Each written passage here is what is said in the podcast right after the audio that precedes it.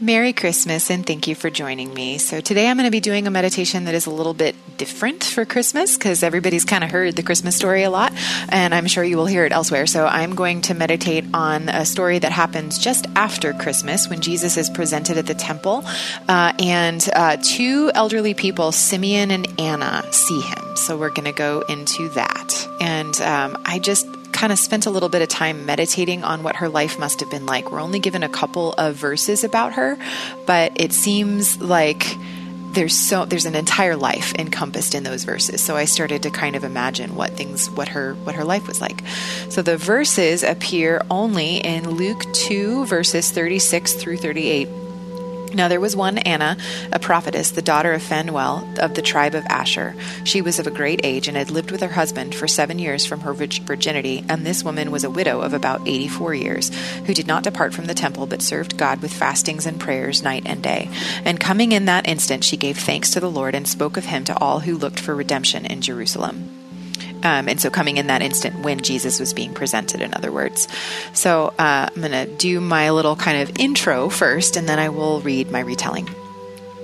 We know very little about Anna, just three verses encompass her whole life. She was married seven years, then widowed 84. Possibly the youngest she could have married would have been 14, which would make her at least 105 by the time she sees Jesus.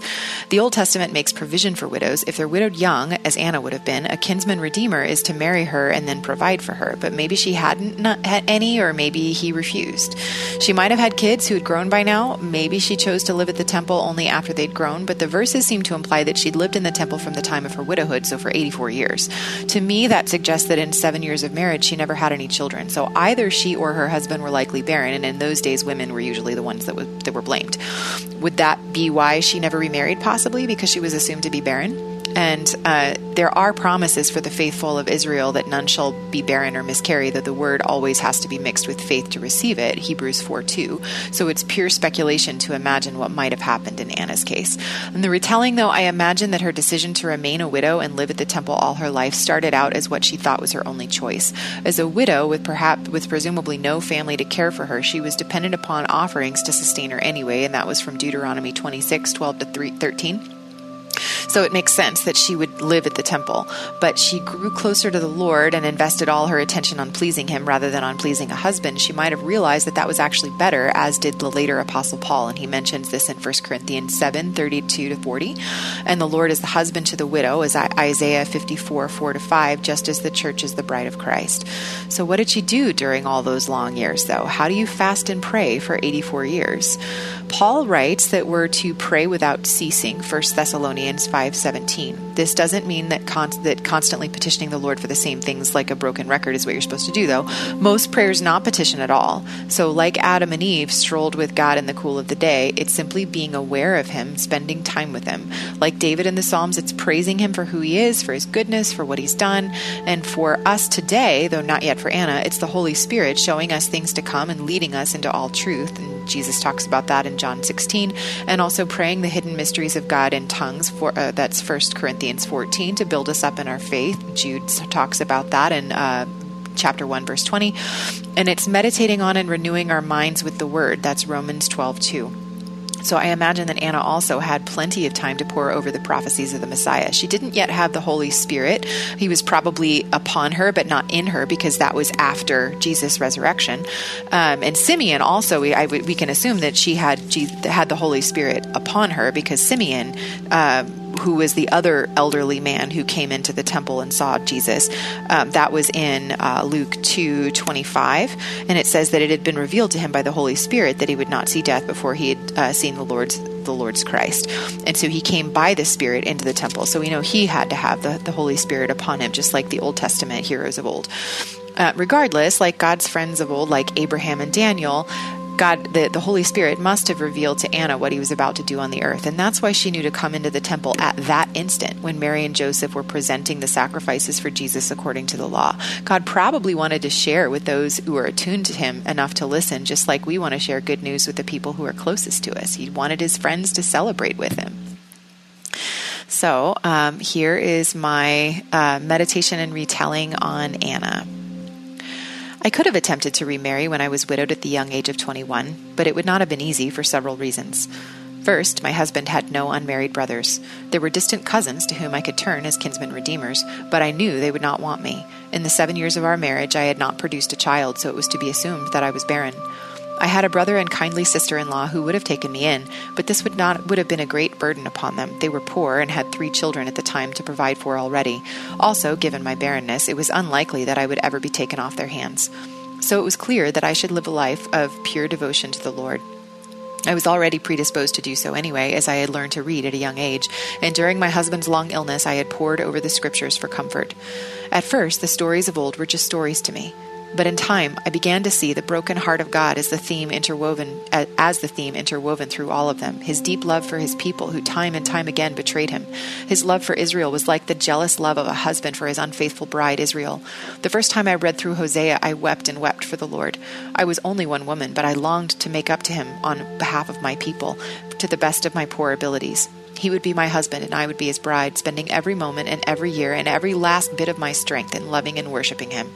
In return, he filled me up with his love so completely that I often felt I could burst with the joy of it. No earthly wife was ever so satisfied as I was with my groom. I dwelt in the temple night and day, fasting and praying before the Lord. I slept in the chamber of the hearth. I joined in as those who came to the temple presented their little ones for dedication and sacrifice, thanking God for them as with as much fervor as if they had been my own. Many times the Lord would give me a specific word for their lives, and I would lay hands on them and prophesy to their parents what they would become. He often led me to join with those who wept and mourned and lend them the strength and comfort he had given me. I didn't resent it or feel like I was just being used as an instrument to bless others. It was more like I was partnering with my husband in his work. It made me feel closer to him. I had been there for almost 15 years, the first time the Lord let me see him. Whether it was in the body or in the spirit, I do not know. The Lord knows. But for the first time, I understood what the prophet Ezekiel had described.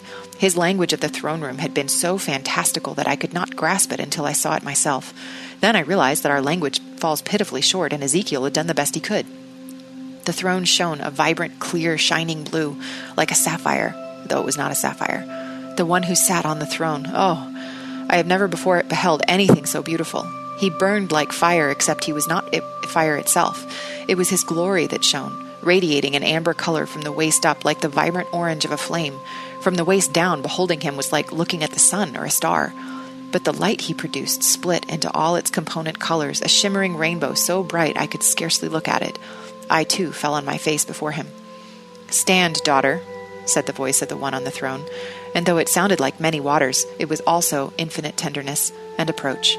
She who dwells in the secret place of the Most High shall abide under the shadow of the Almighty. I recognized the passage as the verse in, of Psalm, the first verse of Psalm 91. I had spent many years now meditating upon the meaning of the secret place. Here it was. The Lord granted me the desire of my heart to behold it, to dwell in it. The only way to get into the shadow of the throne was to do as he bid me and approach very close indeed. It was the one thing I wanted so badly I could hardly stand it, and yet I was so terrified that I dared not move without invitation. But he himself had invited me. I rose, quivering. Somehow my legs obeyed me, and the next thing I knew, I was running to him. He laughed, and the sound of his laughter filled the throne room with almost palpable joy. Then he stood up, opening his arms to receive me. I had intended to dive behind the throne and hide in its shadow, but to run past his waiting arms would be to reject him, and that was the one thing in the world I could never, never do. Though I hardly knew how I dared, both terrified and bursting with his joy, I ran straight into them. And oh, the bliss of that moment! It's almost indecent to describe it. I have not left that embrace these almost 70 years since, not once. As the years went on, the Lord took me more and more to the scriptures that prophesied the coming Messiah, from the prophecy of Eve's seed who would bruise the head of the serpent to the rod of the stem of Jesse prophesied in Isaiah. This meant that we would know his lineage, I realized. He would have to come as a baby, not as a conqueror from the ends of the earth. As I realized this, I had a vision of a child, ordinary looking in every way. Oh, how I longed for that child far more than I had ever desired a child of my own. Then one day, the priest named Zacharias emerged from his duties at the temple. There was a commotion around him. Curious, I joined the small crowd of onlookers as he emerged into the outer courts. What took you so long, Zacharias? The other priest pressed him. You were in there for ages. We thought we might have to pull you out by the rope. There was a smattering of laughter at this, but it died away quickly as Zacharias gestured at the Holy of Holies, then up at the ceiling and down, then with his fingers splayed out again and again. What's he saying? A few murmured. Another said to him, Can't you speak? I think he's seen a vision. Did you see a vision, Zacharias? When the priest nodded vigorously, there was a ripple of shock. The questions came faster and all at once after that, but the priest pushed past them, apparently done trying to communicate. It was clear he was eager to leave. He saw an angel, I realized. I swallowed and asked the Lord, Does this have to do with the coming of the Christ? He did not answer me, but I felt that it did somehow. Yet why couldn't the old priest speak about what he'd seen? Why would the Lord reveal something to him in a vision if he could not communicate it to us? That must mean that the vision was just for him. Nine months later, I had my answer. I was not there when the elderly priest's newborn son was circumcised, but the temple was abuzz with the stories. His tongue was loosed as soon as he proclaimed the child's name was John, and then he prophesied that he would be the forerunner of the Christ, the one that Malachi spoke of. My pulse quickened, and again I had a flash of the baby, the Lord's anointed. This John was not him, but he would come soon, I realized. He would come to this very temple for his dedication and sacrifice. I would see him. Will I see him, Lord? I begged silently. Will I live that long? I was an old woman, over 100 years old, but surely the Lord could let me live just a little longer. As I had remained in the Father's embrace all these years, might I also hold him with my natural arms before I fell asleep for the last time? I petitioned the Lord for this honor daily for the next six months. Then one day I saw devout old Simeon hurrying through the outer courts of the temple. He did not live in the temple as I did, but he was there very often. Usually he was friendly to me, but today he was on a mission. I followed close behind him, my heart burning with anticipation. Then suddenly he froze. A young couple stood before him. The girl mother held a small bundle, and her husband stood beside her. Both were simply dressed. My eyes fell to the babe in her arms, even as I saw Simeon approach them, and my heart leapt to my throat. Simeon reached out for the babe, and the surprised mother yielded him to the old man's arms. Lord, Simeon said, his voice loud and clear, yet trembling with emotion. Now you are letting your servant depart in peace according to your word, for my eyes have seen your salvation, which you have prepared before the face of all peoples, a light to bring revelation to the Gentiles and the glory of your people Israel. The man and his wife exchanged a look of wonder. Still cradling the child, Simeon looked up at the girl and proclaimed, Behold, this child is destined for the fall and rising of many in Israel, and for a sign which will be spoken against. Yes, and a sword will pierce through your own soul also, that, that the thoughts of many hearts may be revealed. Then he relinquished the child into the mother's arms again and turned to look at me with a smile and a twinkle in his eye. Trembling, I walked forward for my turn and beseeched the girl with a question in my eyes. I hoped, oh, so desperately, that she would offer to let me hold him too. I reached out my withered old hands and then retracted them again, suddenly fearing that I might be too frail. What if I could not support him? But just as I pulled away again, the girl gave me an encouraging nod and reached out, placing the bundle in my arms. My eyes swam with tears as I held my Lord, as he held me he, he had held me my whole life long. I looked into the innocent little face. He looked back up at me with his wide dark eyes that seemed just like those of any other infant, and yet, did he know me? I fancied he did. Then he smiled, giggled, and cooed. I giggled back like a schoolgirl, the te- tears freely running down my face. I dared not spare a hand to wipe them away while I held such precious cargo. I thought my heart would burst, but if it did so now, if I died right here, that would be all right. Thank you, Lord, I managed, for granting my petition, for granting that I might see and hold the redemption of your people here in the land of the living. This is the child who was foretold in the beginning, the seed of Eve, the root of Jesse, the lion of Judah, the Lamb of God. I lifted up my eyes in thanksgiving as the mother whispered, looking from me to where Simeon had been, How do you both know this? The same way the shepherds knew, her husband murmured to her. Everyone close to the Lord seems to know. It's an open secret, I agreed, grinning at the man. He's only been talking about it since the dawn of time. So I hope that was helpful to give you insight into kind of a little known character. I just think that she's really interesting. There's a lot in that. So so, thanks for joining me. Merry Christmas, and I'll see you next week. The love of God is immeasurable, it's unchanging, it's indescribable. Because God loves you so much, you can sleep through the night in peace.